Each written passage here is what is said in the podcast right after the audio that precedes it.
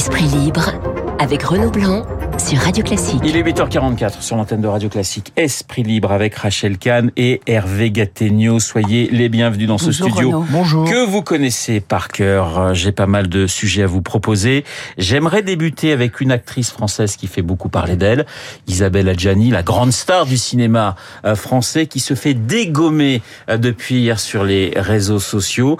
Pourquoi? Eh bien parce qu'Isabelle Adjani est solidaire des femmes en Iran. On se fait dégommer pour ça et parce qu'elle appelle euh, les femmes qui sont voilées en France, eh bien, à enlever leur voile en signe de, solidarité. Bah, résultat des courses, ça tire à, à, à, tout va sur sur l'actrice française Rachel. Vous êtes euh, J'allais dire, on n'est pas étonné malheureusement. Parce... Mal, malheureusement non, mais on peut saluer quand même son toujours courage. Son, à la fois son courage, mais à la fois cette liberté. Elle me fait penser à cette phrase de, de Camus en fait que les artistes ne sont pas des artistes engagés, mais des, des artistes embarqués dans leur euh, dans leur contexte, dans leur euh, dans leur époque. Et en fait, elle c'est ça. Je pense que les réseaux sociaux, il faut vraiment s'en foutre en fait, hein, ouais. parce que là c'est remarquable. Ce que je ne fais pas puisque je, je vous non, lance non, le débat mais, là-dessus. non, mais ce qu'elle fait, ce qu'elle fait en fait, c'est génial parce qu'elle est positive. Elle dit pas justement, euh, elle, elle, elle, pointe pas du doigt les femmes voilées ici. Elle Ouais. dit en signe de solidarité. Ouais. Elle rappelle ce mot-là et de liberté. On va pas simplement se couper un bout de cheveux, mais on va enlever notre voile et je trouve que c'est magnifique. Hervé.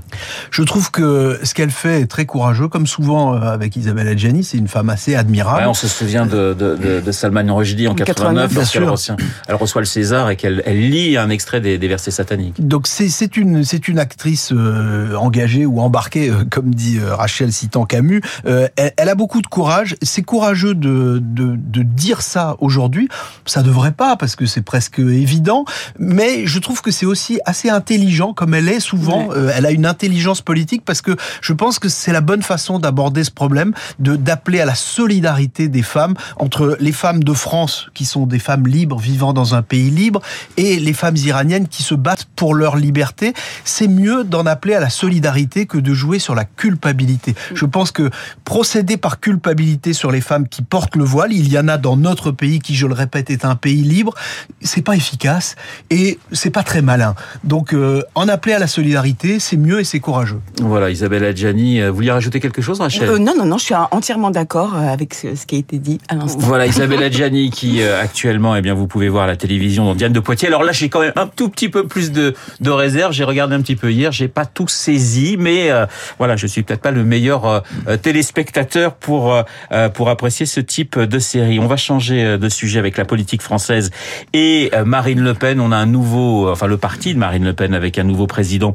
du côté du Rassemblement national. Son nom, vous le savez, Jordan Bardella. J'ai envie de vous demander, Marine Le Pen, c'est et, ce et ce, finalement ce, changement à la tête du, du parti, c'est le changement dans la continuité en quelque sorte? C'est une façon de dire que Marine Le Pen reste maîtresse du jeu et qu'elle a déjà euh, en ligne de mire euh, 2027, Hervé. Oui, c'est une continuité. Euh, Il y a une continuité au Rassemblement national. Il y a une continuité politique, euh, qu'on le veuille ou non. Et je ne crois pas beaucoup à des divergences de lignes qui sont soulevées par des, par des opposants.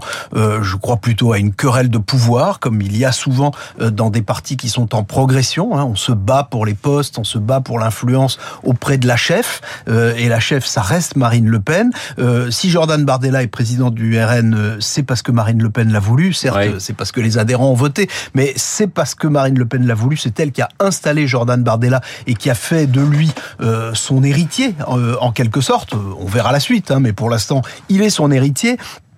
Et euh, je crois d'autant moins euh, à, ces, à ces querelles de ligne ou à ces querelles idéologiques ou même de stratégie euh, que, en réalité, on voit bien que Marine Le Pen fait ce que son père avait réussi avant elle, c'est-à-dire à regrouper autour d'elle toutes les chapelles traditionnelles de l'extrême droite, avec, venant de Marine Le Pen, un petit supplément, c'est qu'elle va, elle réussit à chercher euh, plus au centre, si j'ose dire, c'est-à-dire en fait plus près de la droite traditionnelle que n'y parvenait son père. Euh, donc de ce point de vue-là, il y a une continuité et il y a un petit supplément politique apporté par Marine Le Pen par rapport à Jean-Marie Le Pen. Alors Rachel, ça c'est vrai que c'est l'élection du président du côté du Rassemblement national s'est télescopée avec ce qui s'est passé à l'Assemblée nationale et avec les propos du, du, du député euh, Grégoire de Fournas. Est-ce que vous pensez, euh, parce qu'elle a une image aujourd'hui dans la société euh, française qui est, qui est plutôt bonne, Marine Le Pen. hein, Quand on regarde les sondages, il y a Édouard Philippe et puis il y a Marine Le Pen en dessous. Est-ce que vous pensez que cet épisode va laisser des traces?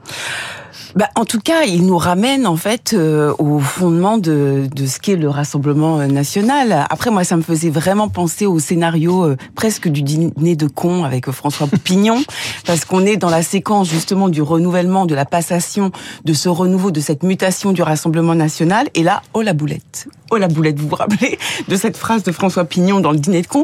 Et en fait, c'est ce qui s'est passé. Après, dans le discours de Marine Le Pen, au moment de l'investiture, là, au, moment du congrès, elle n'a cessé de parler de mutation, de mutation, de mutation, en faisant de cet incident un non-sujet, justement, parce qu'elle sait qu'elle a été très forte dans ce fameux cette fameuse dédiabolisation, euh, ou en faisant finalement du rassemblement national, un parti de, gouvernement, comme elle l'a martelé. Mais euh, moi, ce qui m'a vraiment choqué, c'est que euh, les militants, les cadres en fait de ce parti, n'ont pas scandé la France en français, mais on va gagner, on va gagner. Et là, je trouve qu'elle a une puissance, une épaisseur aujourd'hui qui est dangereuse. Et l'arrivée de Jordan Bardella, qui est assez redoutable, ce gendre idéal, finalement, qui fait partie effectivement de, de la famille euh, Le Pen, de la famille, euh, puisque c'est quand même le, le mari de la nièce de, de Marine Le Pen. On le dit pas, mais ça reste quand même une histoire familiale. C'est une PME familiale et extrêmement, ça reste. extrêmement fort. Donc on est quand même dans une ligne du Front National.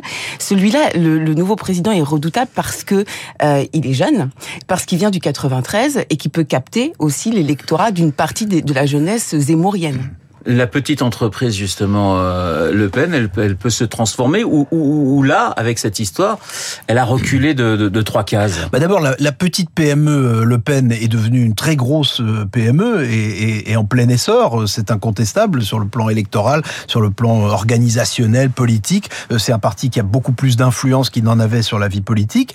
Néanmoins, oui, chasser le naturel, il revient au galop. Monsieur de Fournas, avant cet incident oui, il n'est pas son premier coup euh, d'essai, si je puis dire. Hein. Il, avait multiplié les saillies, euh, notamment sur Twitter, euh, allant exactement dans le même sens. mais surtout, il était sur les listes de Jordan Bardella pour devenir l'un des porte-parole du parti. Donc, c'est dire que Monsieur de Fournas, bah, il n'a pas surgi comme ça d'un seul coup pour passer de l'ombre à la lumière au Rassemblement national. Il était bien connu, bien connu pour ce qu'il pensait, pour ce qu'il disait, et pour cela, il était quasiment promu. on va voir quelles conséquences Jordan Bardella et surtout Marine Le Pen tirent de cet incident. Est-ce que Monsieur de Fournas aura sa promotion? Est-ce qu'il ne l'aura pas? Moi, je crois qu'il ne l'aura pas parce que quoi qu'elle en dise, Marine Le Pen cherche plutôt à cacher cet aspect des choses à l'intérieur du RN. On va traverser euh, l'Atlantique. On part pour les élections de, de mi-mandat aux, États-Unis. On vote à partir d'aujourd'hui. On aura les, résultats demain. Je regardais la presse. On parle du match retour Biden-Trump. Qu'est-ce que vous en pensez cette façon de, de présenter ces élections de, de mi-mandat? Ben C'est vrai. Oui. Rachel. Match retour, oui, c'est tout à fait vrai. C'est vrai que concrètement, juridiquement, politiquement, euh, Trump a perdu les élections, mais on voit à quel point il a irrigué l'ensemble de la société politique à travers le monde. On parle de Trumpisation euh, mondiale et on est aujourd'hui, et on a, on a aussi, on est imbibé par euh, cette euh, buzzocratie aujourd'hui, même au sein de certains de nos représentants. C'est cette manière de faire de la politique où finalement, plus c'est gros, plus ça passe. Moi, j'ai l'impression que Trump est toujours, euh, euh voilà, euh, pas, pas, président évidemment, mais un contre-pouvoir extrêmement fort. Il doit annoncer le 15 novembre. Hein. Il doit faire une grande annonce. grande annonce. Une grande annonce le 15 novembre. On devine ce que ça pourrait être. On peut imaginer effectivement ce que ça peut être. Euh, oui, vous en pensez quoi, vous, Hervé Oui, effectivement, c'est un match euh, et, et c'est un match retour entre Biden et Trump parce qu'en fait, le principal enjeu de cette élection, c'est devenu le, le lancement de la campagne de Donald Trump. Si là, euh, la nuit prochaine, euh, les bons résultats euh, qu'on lui prédit, non seulement pour le Parti républicain, qui est son parti, mais aussi pour les candidats estampillés Trump, et il y en a beaucoup, alors à ce moment-là, il considérera cela comme une rampe de lancement personnel, il fera sa grande annonce, et en quelque sorte, il aura réussi la première étape de sa future campagne présidentielle. Mais c'est non seulement l'enjeu, mais c'est aussi un moyen pour lui, parce qu'on voit sur le terrain, d'après ce que racontent les correspondants de, la presse aux États-Unis, que euh, être un candidat trumpiste et promouvoir d'ores et déjà sa future candidature, c'est aussi un bon moyen de gagner euh, pour les candidats euh, du Parti républicain. Et puis l'autre enjeu, si les républicains gagnent et si Trump remporte ce succès personnel, c'est que, il faut dire les choses comme elles sont, c'est la fin du mandat de Joe Biden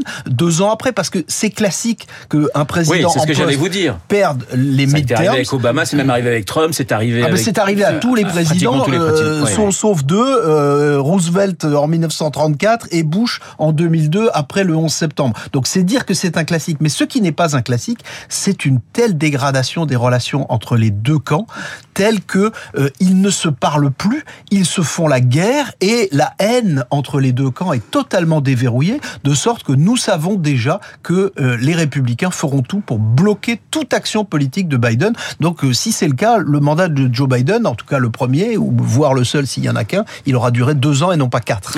cette haine, cette haine, cette absence de dialogue, finalement, tout ce qui entache au fond le débat démocratique est symbolisé dans ce, dans ce moment-là aux États-Unis on a vraiment ces deux camps et qu'on voit dans différents pays à travers le monde, entre euh, les démocrates, la raison mais qui est mise à mal, et le populisme, le complotisme de l'autre côté, entre la démocratie et l'autoritarisme de l'autre. Alors on va passer et on va terminer ce, cet esprit libre avec euh, l'actualité sportive. Euh, bon, on a parlé de la victoire de Caroline Garcia en tennis. Très belle Magnifique, génial. Mais il y a une Coupe du Monde qui arrive hein, dans 12 jours au Qatar. Bah, je vais vous poser la question tout simplement. Rachel, vous qui êtes une ancienne sportive de, de, très haut niveau. Vous avez fait partie de l'équipe de France.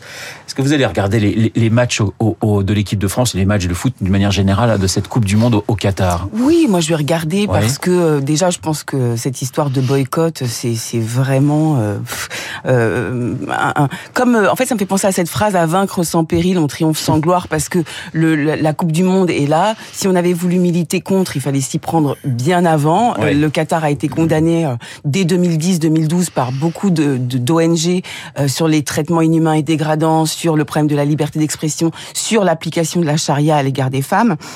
Euh, donc en fait, il fallait s'y prendre avant. Maintenant, moi, je repense aussi à Jesse Owens euh, euh, dans les JO de, de 1930 à Berlin. à quel point, voilà, pour ça a été un, un message fort ces, ces, victoires sous les yeux d'Hitler comme ça en furie.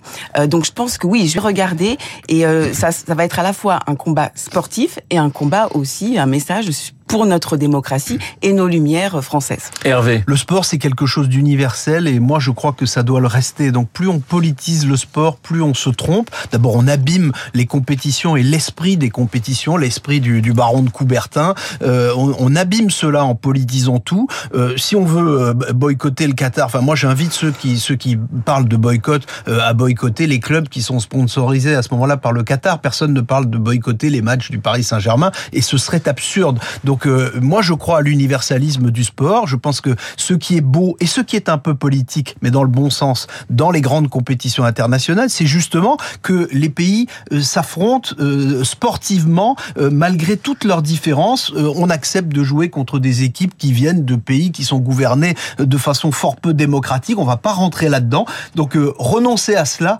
c'est augmenter le, le, recroquevillement du monde et on a besoin du contraire de ça. Rachel, en 10 secondes. En 10 secondes, vous savez, quand on est devant une ligne de 100 mètres, le principal adversaire, c'est vous-même. Quand on est sportif de haut niveau, en fait, vous luttez contre vous-même pour vous donner le meilleur. Mais vous, c'était plutôt le 400 mètres, on est bien d'accord. Non, non c'était le sprint et, le, triple saut. Mais c'est parce que vous, Rachel, vous courez tellement vite que les autres sont derrière, vous ne les voyez pas. Mais quand on est dernier, on, voit ceux qui sont devant. Quand même. Esprit libre avec Rachel Kahn qui est devant Hervé Gattegno à la course et dans d'autres domaines, je l'espère. Esprit libre donc, comme tous les matins sur notre je, rajoute que, eh bien, jeudi, nous ferons une matinale spéciale consacrée euh, au Qatar. Il est 8h57. Dans un instant, nous allons retrouver Augustin Lefebvre pour l'essentiel de l'actualité et son journal culturel. À tout de suite.